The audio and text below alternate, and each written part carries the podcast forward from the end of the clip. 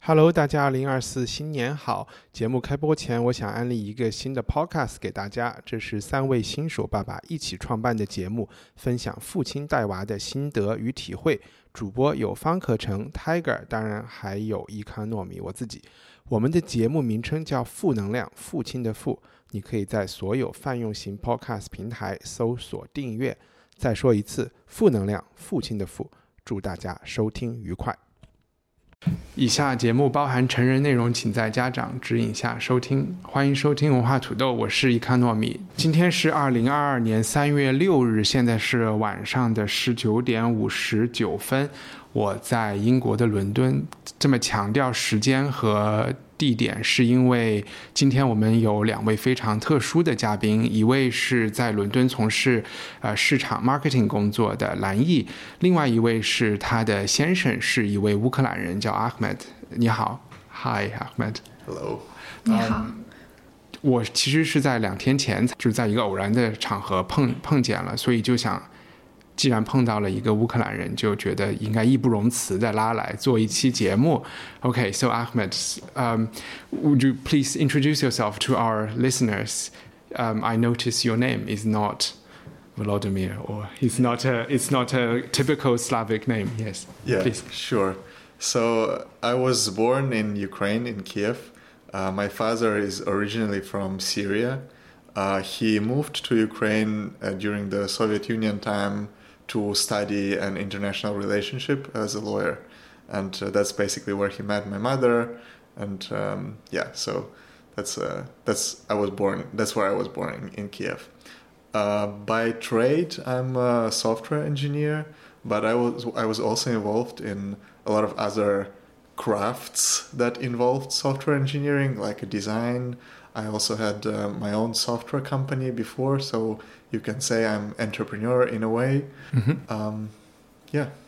And uh, do you mind telling us in what year were you born? Uh, yeah, I was born in 1995. And what is your first language? And what's your second language and third language? Uh, so uh, at home, we usually speak in Russian, but I learned Ukrainian when I was going to school. So I can freely speak in, in both languages. Uh, with parents, I still talk in Russian, and that's mainly because of uh, because of the Soviet Union time. It was almost discouraged to talk in Ukrainian, so most people were speaking Russian at the time. So my parents kind of still have this old habit, uh, but in school, you when you when you study, you need to speak Ukrainian. All the textbooks were in Ukrainian, um, so that's how I learned Ukrainian as well over time when I was going to school. And how do you identify yourself? Do you think of yourself in nationality terms or? Yeah, I, I mean, I would say I am Ukrainian. Um, yeah. Uh, and when did you come to London? Uh, so first time I came here in 2018, I think. Uh, we were going through acceleration program for startups with my company. So um, yeah, we went through and multiple interviews in London, and then we passed to this acceleration program. They selected 10 startups out of, I think, 1,200 applications.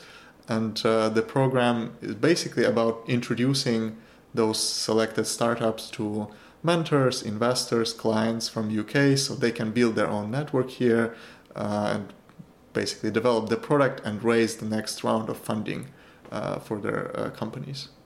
Was it a big deal um, landing this opportunity for you?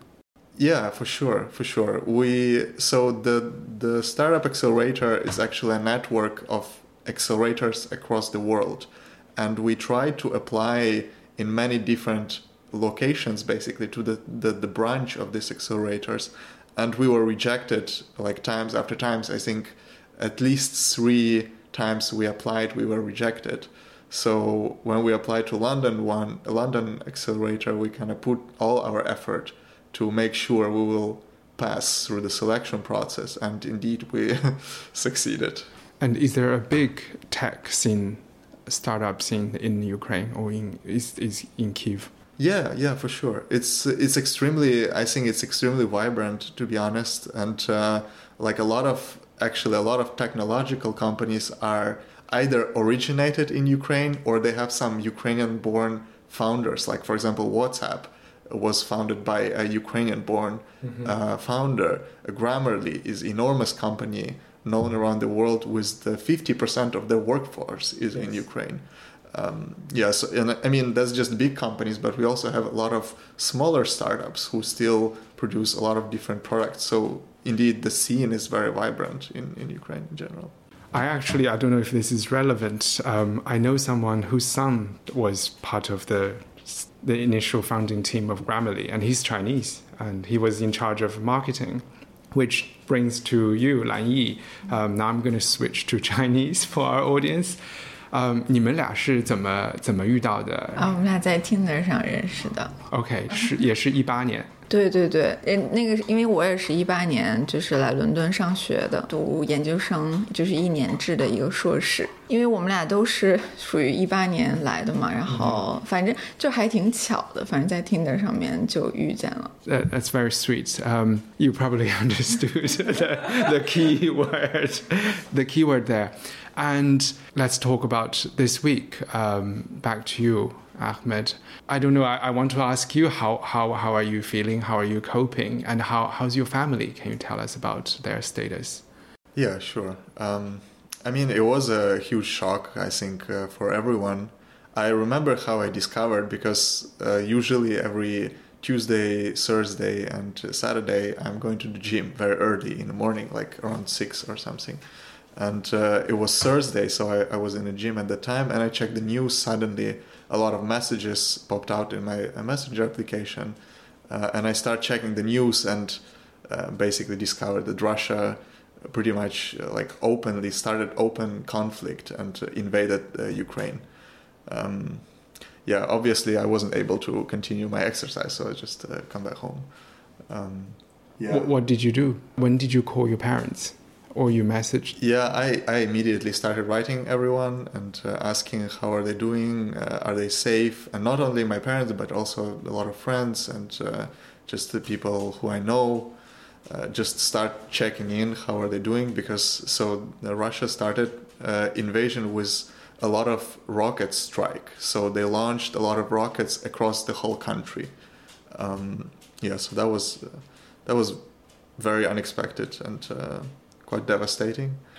Um, I would say right now my parents are safe, so they managed to leave the country uh, just uh, recently, a few days ago. At first, they stayed in Kiev, um, and they they, they, they hid in, in shelters uh, because of the bombing and airstrikes. Then they moved to a village slightly further from Kiev uh, to stay together with my grandparents and there was a lot of airstrikes there as well so they were hiding in the basements and stuff. Uh, and eventually we agreed that they need to leave because the situation was escalating uh, escalating so so much and so quickly as well. Um, and they took a train. It was around 25 maybe 30 hours trip.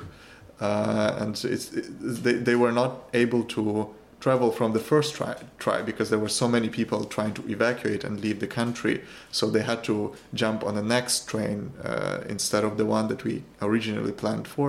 But thankfully, they, they managed to uh, travel to the border safely, cross the border, and right now they're outside of country. So when when did they take their make their trip? That's this week, Tuesday. Yes, um, I think it was Wednesday or something, and, and they arrived on Friday. Yeah, so about maybe five days passed. So can you talk about how they how, how they made this decision? Because they didn't they didn't decide to leave on day one. So was it because of disbelief or wait and see? Like what's the and how did, how did they pack and what did they what's their expectation? Yeah, uh, I would say the main reason was because, I mean, as a human, you don't want to leave your home. You spent your whole life there, you developed the whole, you designed apartment, choose the wallpapers and stuff. You don't want to leave your home at all. Uh, so it was hard for them to even go from Kiev to this village, even though Kiev uh, is under constant uh, air raid alerts. So, like every 10 minutes, every hour, you receive a notification that there is a new airstrike incoming and you need to hide in a shelter. Um, so, psychologically, I think that was challenging from that perspective. So because Russia started bringing more troops closer to the border since basically beginning of January, Yeah. everyone in Ukraine start packing the emergency bag with all the documents, with all the medical equipment and some warm clothes and stuff like that. So most of the people were prepared to leave. I think none of them truly believed that this will actually happen. Why not? Um, it seems impossible to have such open conflict and invasion into country at this time even even considering that Russia annexed Crimea and they kind of occupied two cities on the east side of Ukraine I think most people still believed that such conflict on such scale can be avoided um, but I mean, nevertheless, they still packed the bags and kind of prepared themselves in case this happens. So when the time come, it was, at least from the preparation perspective, easier for them to leave because they have everything packed already. Um, does your dad have? Um, is is he still in touch with his uh, relatives in Syria? Uh, yes, and um, the situation there is is also not great. Yeah. Uh, honestly, I mean, at this point, it's even worse because the conflict has been going for a longer time. Uh, so, for example, they have access, at least the village where the relatives live, they have access to electricity for only two hours per day. So that's the only time they can access uh, electricity, internet, water supply is very limited. So it's quite, it's not very easy conditions to, to live really. So a lot of people from Syria also try to, to search ways to find their future outside, um, outside of country and flee somehow. Yeah. And where are your parents staying now? Uh, so right now they're in Slovakia. So what's the plan? Um, it's honestly it's hard to talk about plans at the moment considering the situation changes so fast. Uh, but uh, our current basic plan is that we're waiting for some time, up to two weeks, maybe uh, less, to see how the situation developed, and if it's if we pass point of no return, then they will go further in Europe, probably in Germany, and start applying for like a refugee status, doing the legal procedures and stuff like that. So where are they staying now in Czechoslovakia? With friends or Uh, no, it's just Airbnb. Airbnb? Yeah. They arranged everything privately themselves. Yeah. Well, I mean, we, we were doing that together. I see. Yeah. And when you say the point of no return, what does that mean? I think a lot of people still have hope that this the further escalation can be avoided and uh, also positively speaking if you look at the results that Ukrainian army is how Ukrainian army pushing back Russians it gives you some hope because considering that Russia brought so many troops to Ukraine it's been 11 days they still were not able to capture any major cities Yeah. and Ukrainian army is still pushing back despite being much smaller in numbers. So it gives it gives some hope.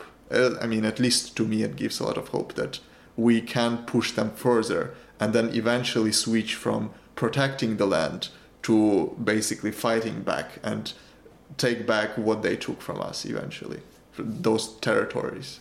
Including Crimea?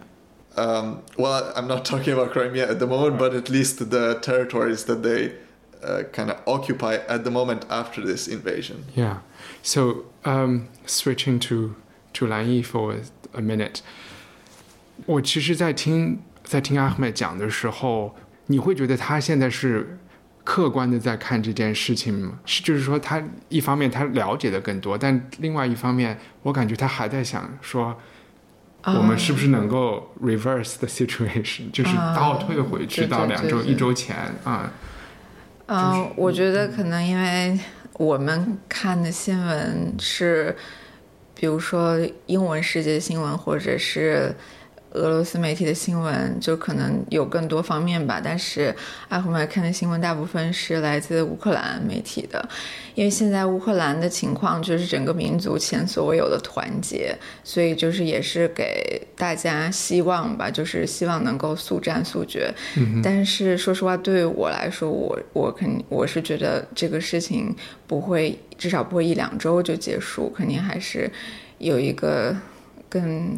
要有一个长远的打算，对，所以我们在就是帮他父母在计划下一步的时候，他也一直在说，哎，包括今天，其实我们早上的时候都在和他，他他家里人在和他吵架，就是因为他爸爸就是说，我们现在待在斯洛伐克已经没有什么意义了，因为也不短时间也不可能再回基辅，然后就想。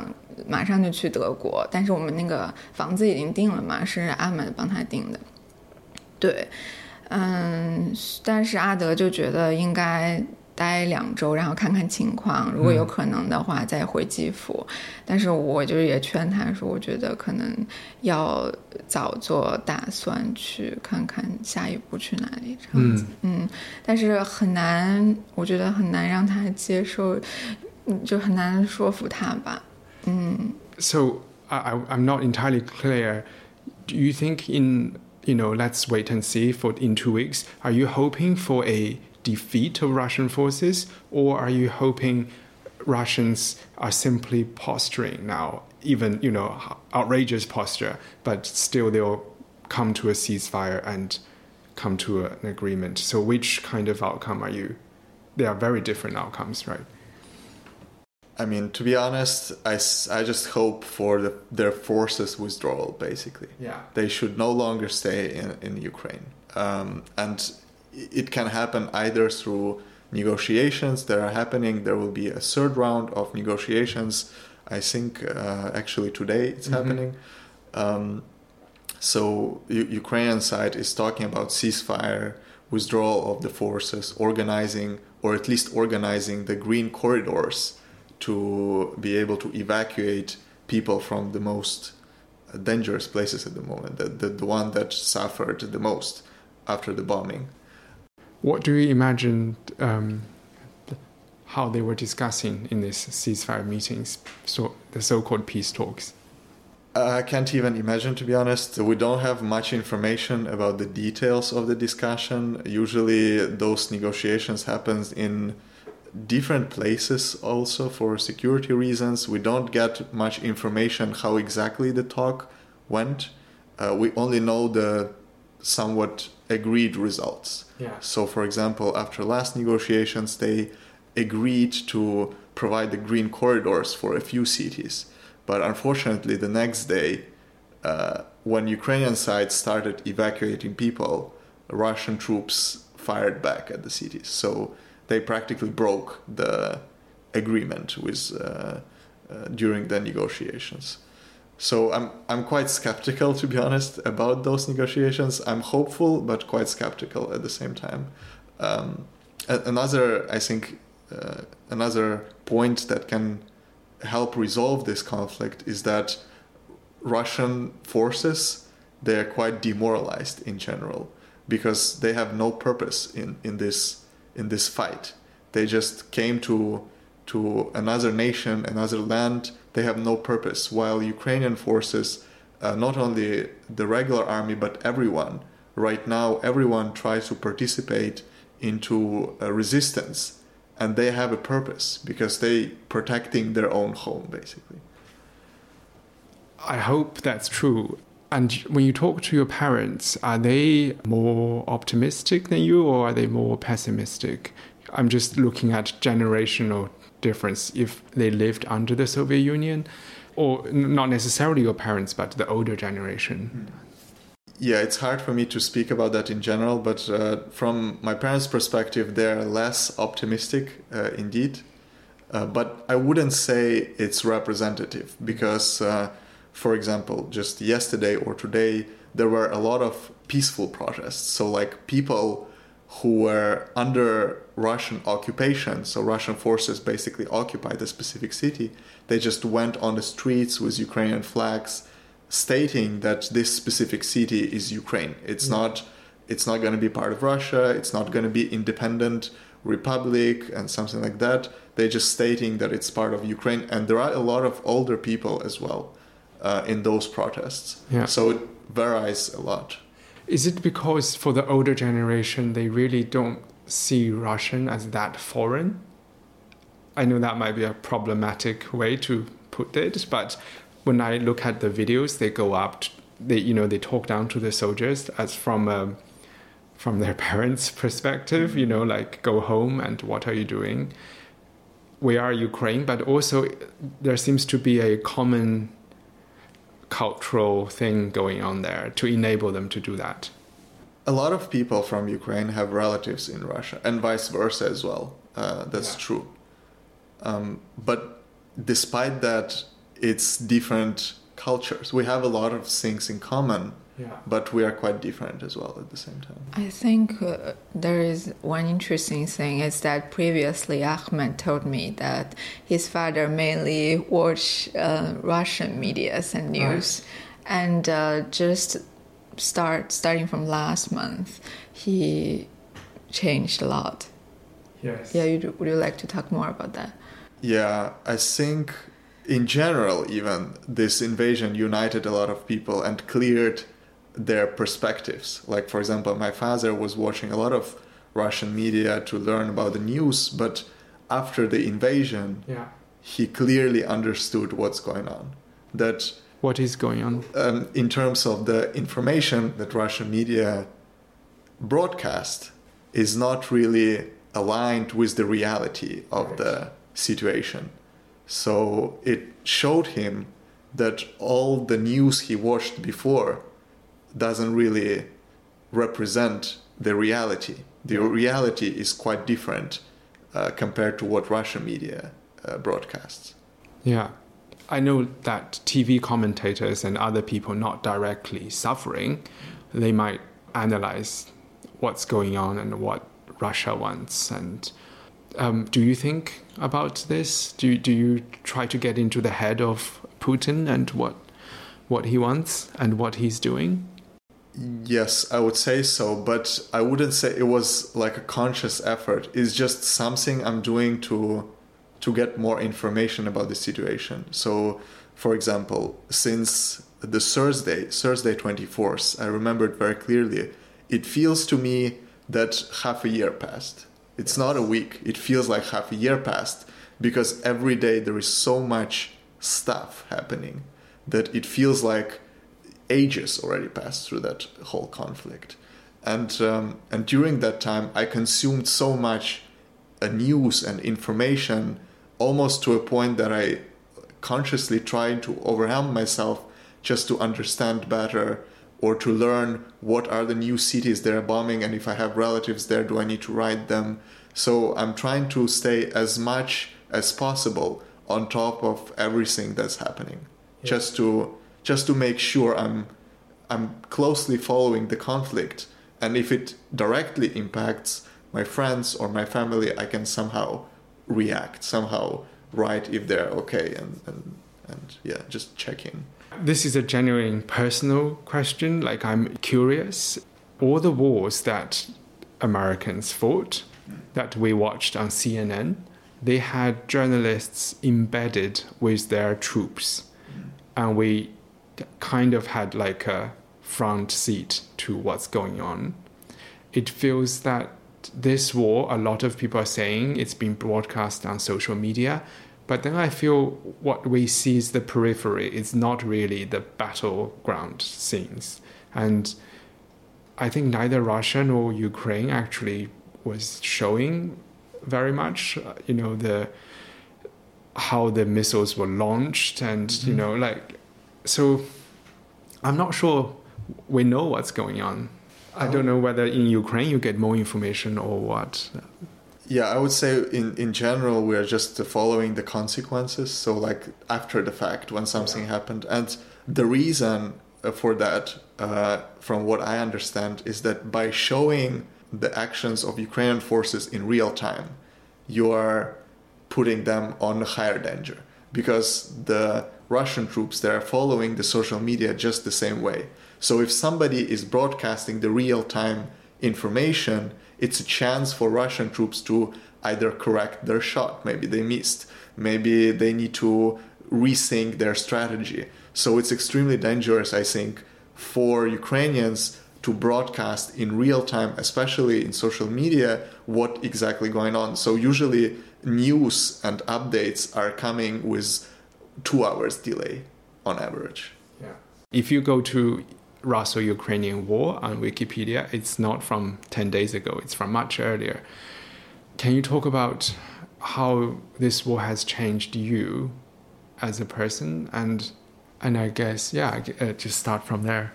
Yeah, I would say in general, before um, 2014, 2014 was the catalyst for myself. So before that, I was very passive follower of political environment in general. I was not paying attention at all. I was mostly focusing on my work. I was focusing on on new tech and stuff like that. Um, but 2014, it was it was a breaking moment almost. Since 2014, I was following the political scene, new reforms, new policies very closely. Because during the 2014, we had this conflict between willingness of the country to join more European Union, pro-European Union approach versus joining more Russian alliance economically and politically and in general. And at that time, uh, the, the whole revolution of dignity, that's how we call it in Ukraine, started with regular students from the university uh, who went out on the main independence square in Kiev and they were protesting against joining the Russian economical alliance. And uh, our president at that time, who was very pro Russian, he decided to solve this little protest problem with brute force. So he basically sent a lot of skilled military and soldiers. They beat those students, and then the next day the whole country know about that. And uh, this event triggered a lot of people because they also were against the joining the Russian uh, alliance, and they were more pro-European Union instead. So more and more people from the whole Ukraine uh, gathered on this independent Square, and they they they stated their terms is that they are staying on this independent Square until the uh, alliance is not no longer on the table. So they wanted to join the European Union instead, basically, and try to be more European leaning. Was there any data showing what percentage of the population is for EU and what percentage is pro Russian? Yeah, it's hard for me to remember numbers from that period, uh, but there was enough people gathered on the street that our president at the time decided to double down on a force. So he put the snipers uh, who surrounded this basically street. They were shooting regular protesters. Uh, he started using more and more military solutions for protest. And uh, at that time, I was I was in a university, and because this is such a big event, it's not something that happens very frequently in Ukraine. It's just got into everyone's attention, and because the view of being more European leaning was close to me as well, I wanted to support the protest however I could. So uh, my involvement was mostly in bringing some food and medicine, some uh, warm clothes to protesters who stayed on this square indefinitely. So they were basically camping there until uh, our president at the time refused joining the Russian alliance. Um, and this whole story ended in a way that eventually our pro-Russian president flee the country and he flee the country to Russia. Uh, and Russia basically used the weakest moment in Ukraine to occupy Crimea Peninsula and uh, sent their troops, Russian baked troops, to uh, two cities in the east part of Ukraine who was allegedly mostly pro Russian. So that was the beginning of this whole conflict that lasted for like eight years since 2014. I totally sympathize with why um, your generation want to be part of, want to be more European and less Russian. Um, and I don't know how, how much Putin is a factor, you know, like he's not very attractive. Um, and part of me also want to say, just for the sake of argument, and also I believe in Russia and also in China, at least Chinese spectators to this drama would say you are too naive to think you can get away with it. I mean, the the first argument is, you know, America wants to expand NATO, um, and it wants to fight Russia. But you know, America is not forcing Ukraine to do it. It's probably Ukraine and other Eastern European countries that's fighting to join the EU and NATO. Is there, a, looking back, a sense of naivety there that living on the edge of great empires it's it's it, you you are not you don't have the luxury to do that. Would you what do you say to that kind of viewpoint?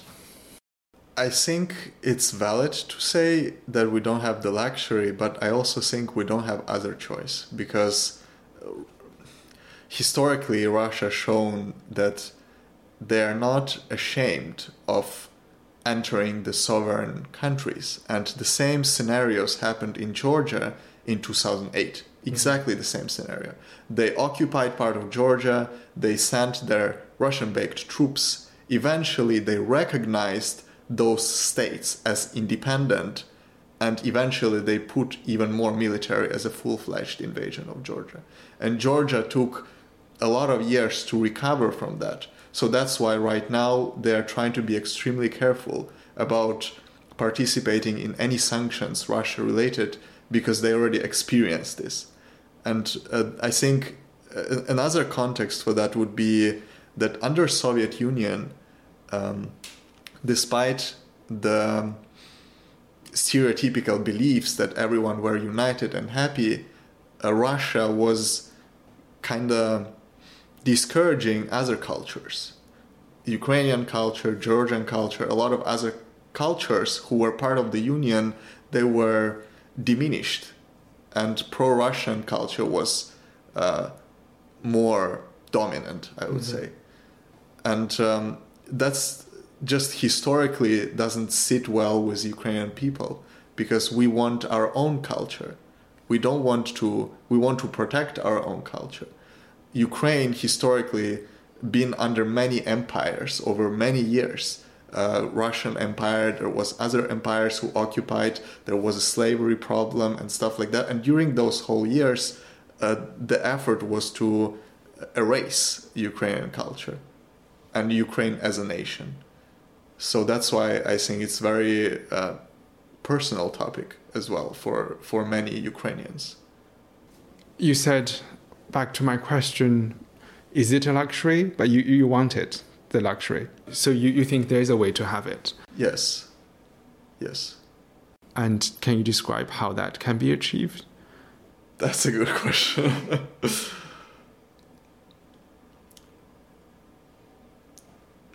From idealistic uh, yes. perspective, yeah, yeah. I would say as soon as Russian internal politics change, mm-hmm. their neighbors, neighboring country, will live in more prosperity. I would say mm-hmm. there should there should no longer be imperialistic view on things trying to so that's another narrative that putin is pushing is that ukraine doesn't really exist it's fake country how he stated mm-hmm. that ukraine was uh, gifted by different Russian emperors and stuff, which doesn't make any sense historically, but that's the narrative he's pushing towards.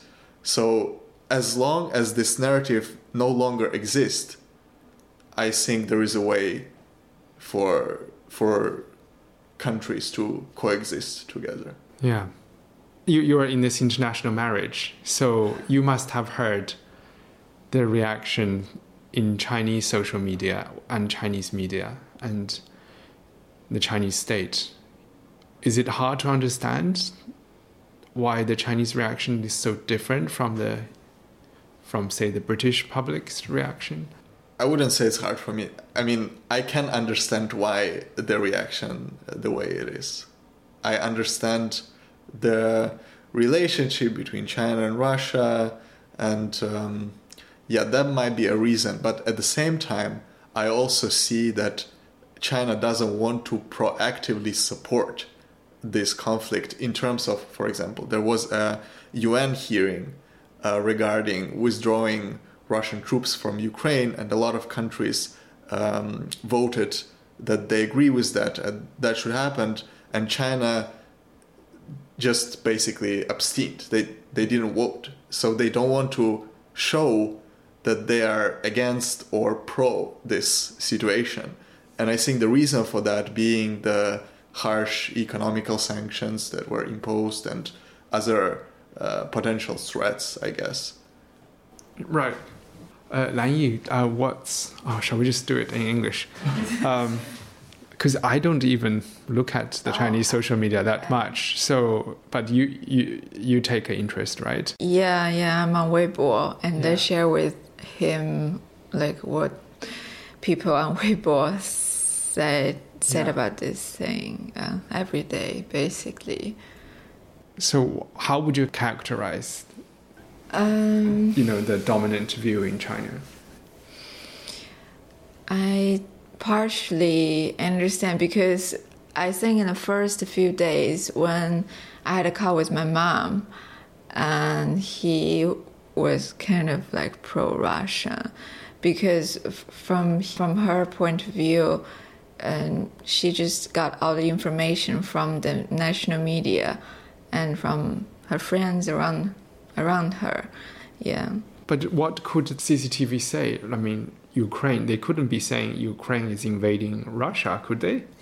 All they said is Russia it's self-defense. It's no way to go but start the war because Ukraine is going to join NATO, which will put a threat to China. That's to the, China. Yes, that's the that's the saying. So Russia is even doing China a favor. Yeah. Wow. the the narrative about NATO is also quite interesting because Ukraine as a country applied to NATO multiple times mm-hmm. and we were rejected every mm-hmm. time. So the the idea of aggressive expansion just doesn't exist. Of course, after 2014, more people were willing to for Ukraine to join NATO, obviously, but that happens only because our territory were annexed in the first place. Who, who knows what would happen if Russia wouldn't have annexed Crimea and those two cities on the east? I, I even heard Putin once wanted to join NATO. and he was rejected and and anyway. Why did you think the west didn't react that strongly in 2014 and why why is this time different? Russia expected probably similar reaction. Yeah i think in 2014 ukraine as a country was in a very weak spot our army was practically non-existent we didn't have any equipment, we didn't have any experience even. Our economy was falling down.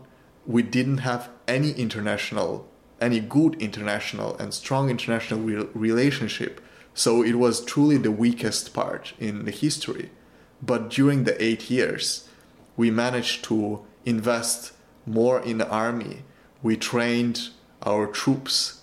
We built a better relationship with the Western countries and practically made the whole countries much stronger, our country much stronger. So originally, Putin uh, stated in his um, uh, uh, in his speech that they would take over Ukraine in three days. And this statement was based on the experience with Crimea because basically there was almost no fighting back. Mm-hmm. Ukrainian army was not able to fight back Russian army at the time. But today we can fight back, and we are fighting back quite effectively as well. And thanks to international connections we developed over those eight years, we finally were able to push Western countries forward to actually go on this step and impose stronger sa- sanctions. I think another uh, another um, factor that helped in that was just people around the world. Ukrainians who gathered on many i- i- across the whole world in different cities just to pressure their own democratic government to actually give a support to Ukraine. For example, uh, Berlin, it was around 100,000 people.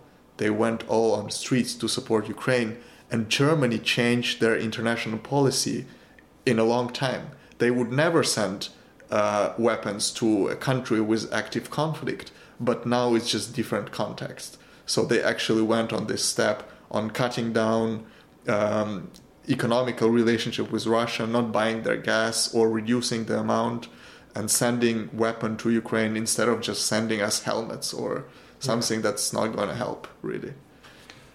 It sounds like you are quite positive on the West reaction. So, you, what's your view on no-fly zone with, and its consequence that that's going to bring NATO into war with Russia?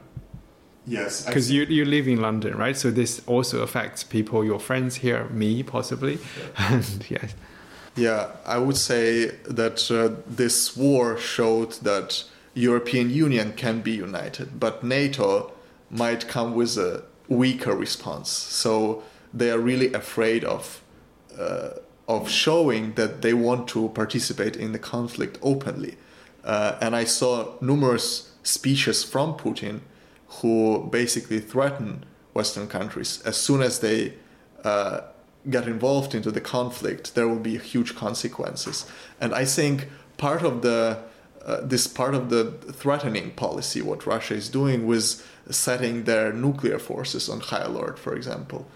And um, I I don't know if NATO is ready to actively involve, but there are some other creative ways they can participate without participating directly. So, for example, one of the things that will help Ukrainians is just planes. We don't have much planes who can protect the sky. So, if NATO or some European countries send us those planes, it's not going to be direct involvement, but at the same time, Ukrainian army will be able to protect the cities uh, that are currently under constant rocket uh, strikes and air strikes. Have you thought about going to Ukraine to fight? Do you have friends who have um, enlisted? Yes, actually, yeah, I have a few friends who joined uh, either volunteering or they joined like a, we call it a territory uh, defense. So Yes. basically, just a local defense uh, forces. And actually, it's kind of funny situation because you can't really get to those forces very easily because the queue is so big. So there are so many people willing to join that you can't really join easily if you try right now. Um, I yeah, I was certainly thinking about going back, and uh, the feeling I have is that I'm not helping enough. Yeah. I'm because people are living in shelters. They are bearing babies in underground station because it's not safe to go to the hospital and bear a baby. The hospitals are destroyed. The kindergarten are destroyed. There's constant air airstrikes. It's just terrifying state to be in. So I feel like me being here in London in a safe place is almost I'm almost ashamed of that because I can't really support them directly. Uh, obviously, I'm trying to help other ways like donating to army, donating to all the charity funds and and other kind of place. However, I can spend my money, which is one way to help, and spreading the information on social media. But I still feel it's it's not enough. It's just not enough to not enough support. Should we talk about China? I don't know how and what is the. Are you upset about? Yes, You are. that Yeah. So how how so in the last you know nine days, what's your emotional journey? Um, so the f- I remember the first few days. I'm I'm the same as Ahmed. I wake up and see all those messages. I'm shocked, especially there's in the first few days. You remember probably the media say it completely in a different way and uh, basically some of my friends say uh, ask me how's ahmed's family and uh, at the same time they they know they have a friend is in kiev from kiev and his family is in kiev but at the same time i think they are standing with uh, what um, what China is supporting. So it's just completely different for me, and I'm quite shocked at that time and uh, yeah and then this thing just uh, evolve in an unexpe- unexpected way i think and people start analyzing this situation from international relationship yeah. and uh, saying and it's it's not Russian has no no way to go but has to do that. Uh, the U.S. is uh, the the the bad bad one. Yeah. Yeah. Um, yeah, just to feel because I see on social media on Weibo every day, and you see all the trading headline articles, what they prefer. That's very obvious, especially you have a, a comparison with what I saw, what Ahmed told me from Ukrainian media. I just feel it's uh, just I I come to. Yeah, please continue. I'm just going to hit the delivery order button, and then when the food comes, we can stop. Okay.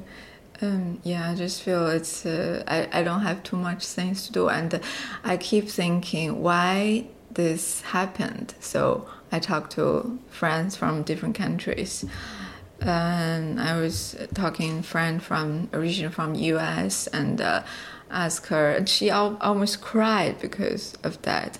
But I don't think my friend had this similar emotion, even if uh, we're close enough. And she just said maybe everybody in Europe or in US have some friends from Kiev, but in China they feel Ukraine so far away. Mm-hmm. And I had I had this feeling in when I first met Ahmed, and I I, I never know anybody from Ukraine, and I search on Chinese media and social media. There's not a lot of information about Ukraine, so I basically learned uh, from what I saw from the people Ahmed introduced me from, um, because I've been to Ukraine twice to Lviv and uh, Kiev, uh, just my observation. Um, yeah, I I feel most you know, on TikTok, there most of people are supporting Russia, yeah. and you just have uh, just have don't know what to do because the information they can get, they they can't get access to the information that we have. Yeah, I I have the feeling that Russians are probably not that against it as as we hope.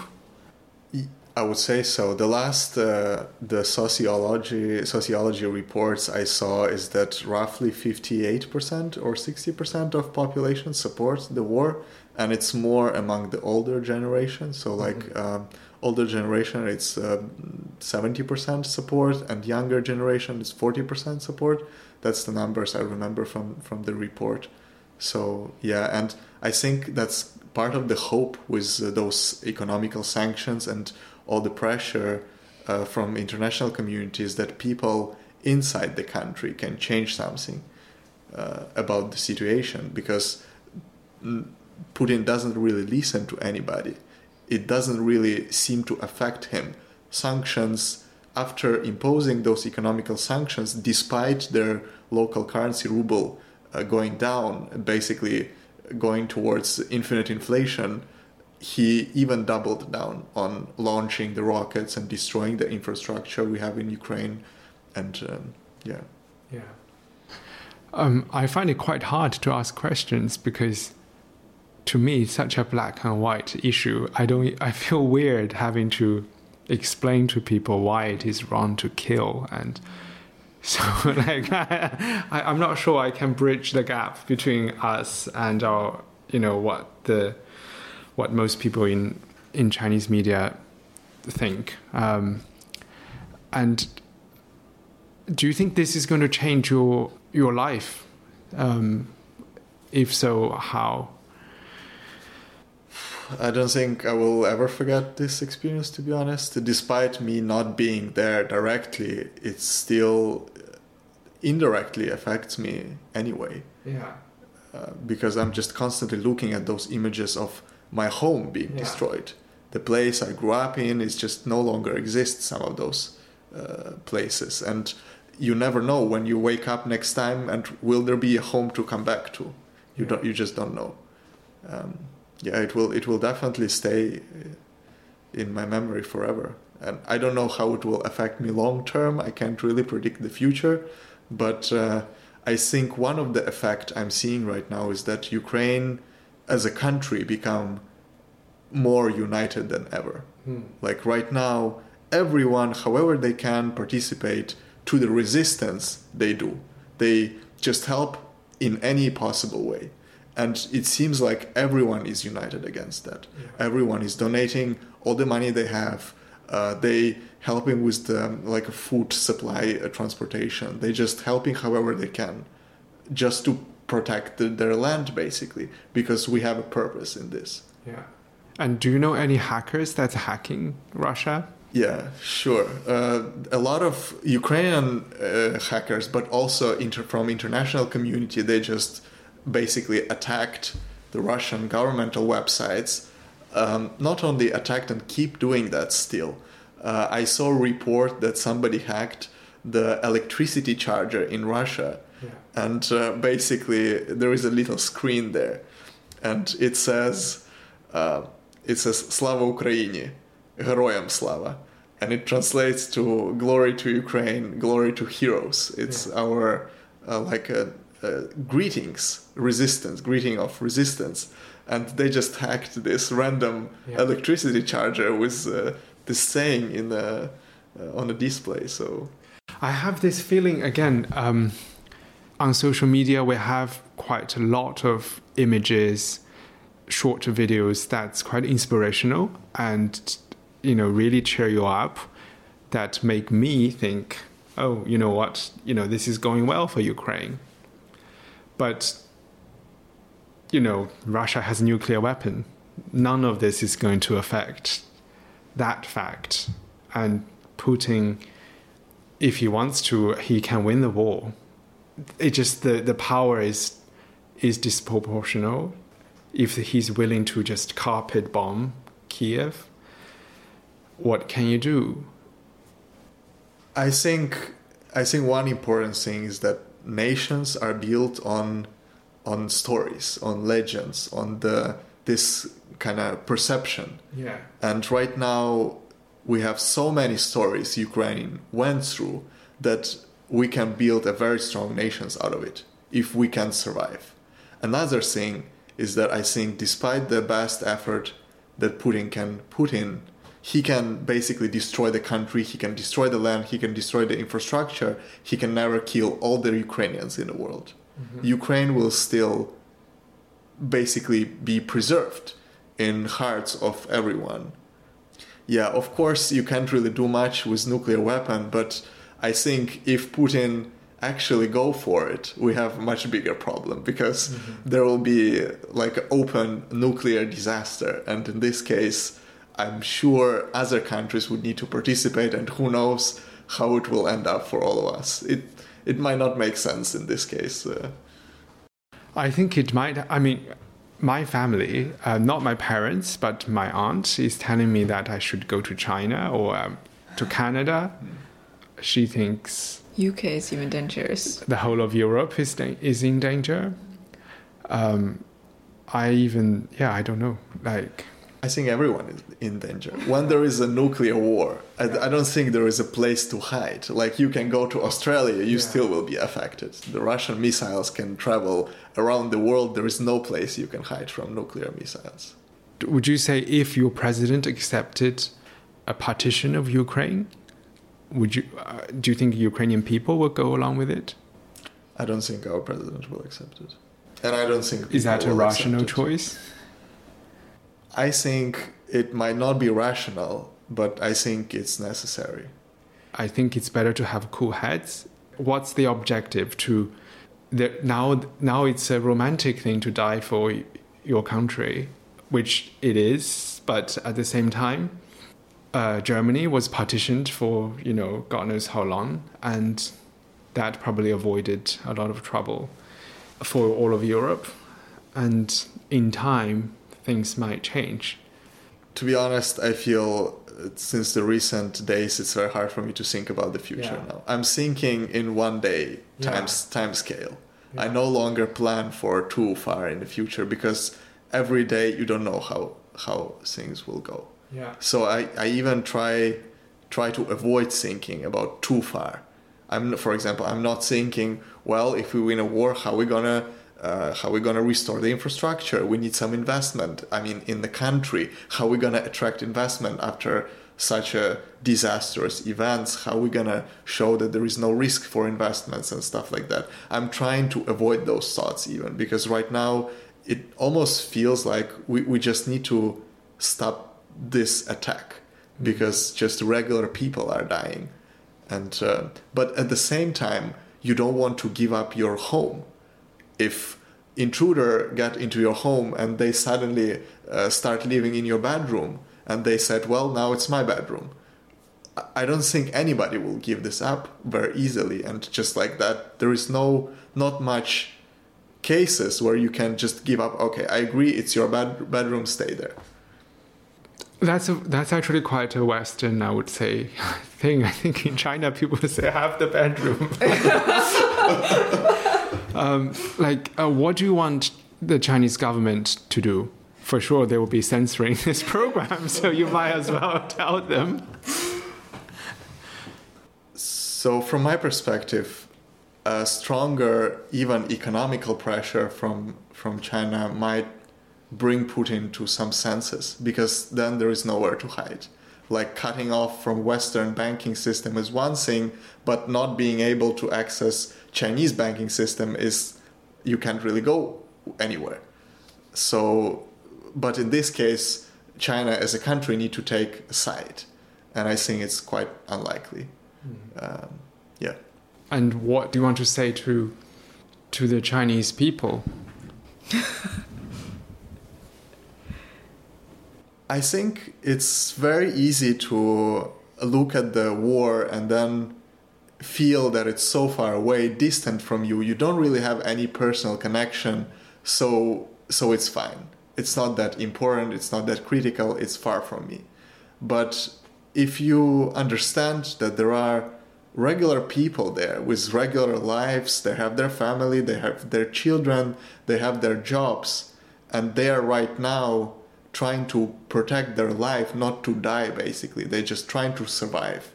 When you look at this conflict from the human perspective, when you understand that there are people there, you, I believe that it will change your perspective on the conflict as a whole.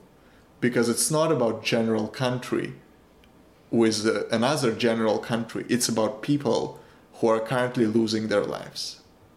And what do you say to those people who say the Western sanction is making innocent Russians miserable. Their life saving might be gone, they might be out of a job. From my perspective, the problem of the whole regime that Putin established has been going on for years, and there has been no major resistance. And even the resistance that's been in the country was effectively destroyed. So Russian people are partially responsible for the madman to gain so much power that he can't be influenced by anyone. And uh, my hope is that even though regular Russian people might not be directly responsible, they are part of this story as well. Because there is no other forces who can push Putin out or somehow change the policy except for Russian people themselves. So I think even though it's harsh, I think it's necessary just to show them that this war doesn't really do well for yourself personally as a Russian citizen. You see the economy is falling, crumbling apart. You see that you can no longer use the MasterCard or Visa or pay for Spotify and stuff like that. And it should suggest you that there is a reason for it. And the reason for it because your country invaded another sovereign country with with no provocation from Ukraine side. So it was unprovoked conflict, basically.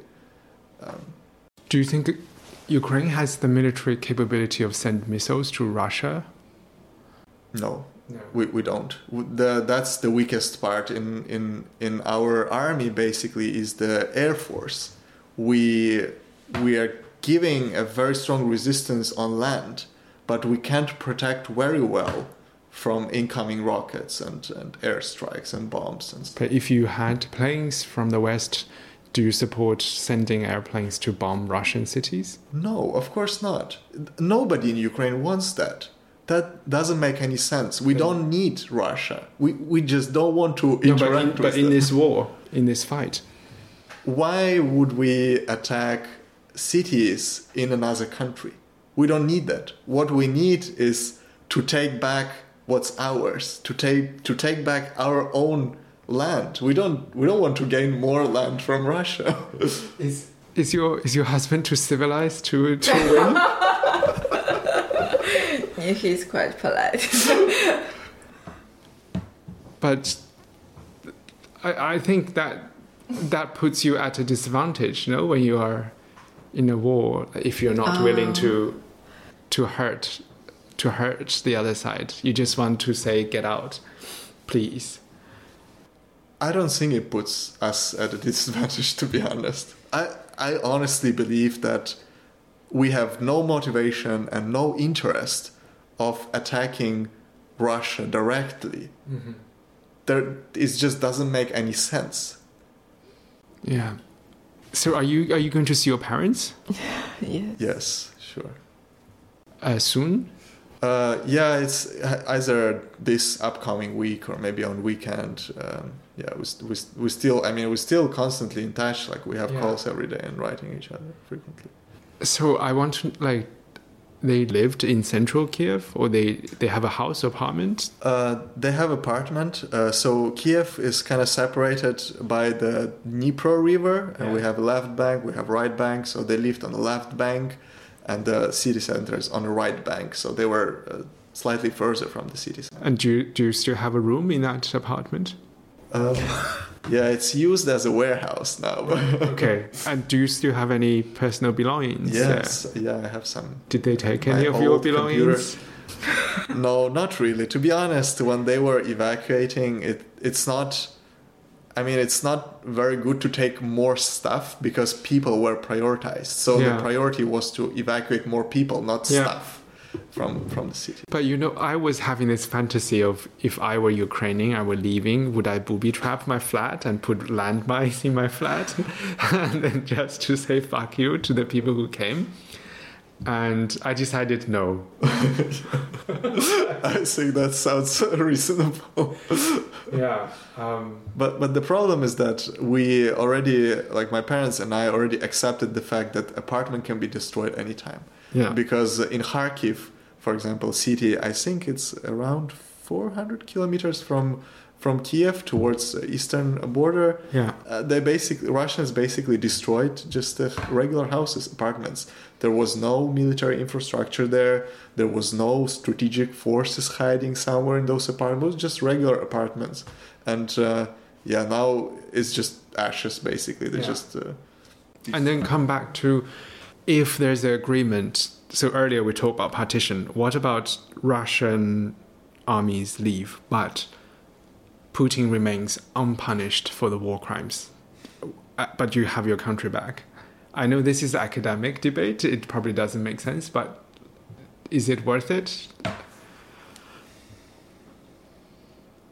I don't know. You don't know. I don't know. You want to see Putin on trial. I I just feel it's it's not fair. Like it's just not fair because uh, I read the report like uh, two days or three days ago. Uh, 2,000 Ukrainians, civilians, not military forces, 2,000 Ukrainians died already in this conflict. Right now, it's probably up to 4,000. And and it's just not fair. Those people did nothing wrong to to Russia, did nothing wrong to their forces. Yeah, it's just it just feels unfair. Yeah. Hmm, I, I want to say realistically, no, no, no NATO for Ukraine for a while. Yeah, I would say so. I would say it's unlikely. European Union. Um, so I think realistically, it's also unlikely to happen very soon. Yeah. But at least because we have uh, international momentum right now, we can go to this road of applying. Like, for example, a few days ago, our president signed the uh, application form to become a candidate Yeah. to join the European Union. And uh, this candidacy was reviewed by European Parliament, and they accepted the candidacy. But the country can stay as a candidate for a really long time. It could be five years, it could be ten Yeah. years. You never know. But at least it's a step in that Yeah. direction. It's just pretty much as a symbol or indication that we want to go to that road eventually. So, do you believe in progress? In general, yes. I, I hope right now I, I'm thinking from the perspective of all the ruins Ukraine endured at the moment. That before we start talking about progress, we first need to rebuild what we had before that. Yeah. we we lost uh, many regular airports a lot of roads destroyed bridges infrastructure is completely vanished so without restoring what we had before we can't really move forward. So that's kind of the first step. And the next step is growing from there. But we're we are already moving backwards, right? Because things have been destroyed, and yeah sure. It's i mean it's inevitable because because of the conflict. Yeah, I I just feel that yeah we're entering into a dark age. Um, I know you feel sad already, like, but yeah, I don't know. I I feel not. I think maybe European Union and America, like, basically will be like a cold war, and then it will be really unlucky for the people who's on the dark side. Are you religious? no not really But so do you believe there's evil and good? Um, well, I wouldn't characterize that like that, to be honest. So you It don't feels- so you don't think Putin is evil? No, I think he is evil. So you do believe he's evil. yeah, I, I mean, from that perspective, yes, we can say it like that. Yeah. And do you think the people who you you, you- know the at least the Russian population who bear partial responsibility for this evil? Um, well, yeah, I don't know. It's not unf- it's not fair for you to pass judgment on them. Um, but yeah, Putin is evil. Agreed. okay, it's really difficult. Yeah, um, maybe maybe we should stop here. Yeah. Yeah. Thank you so much.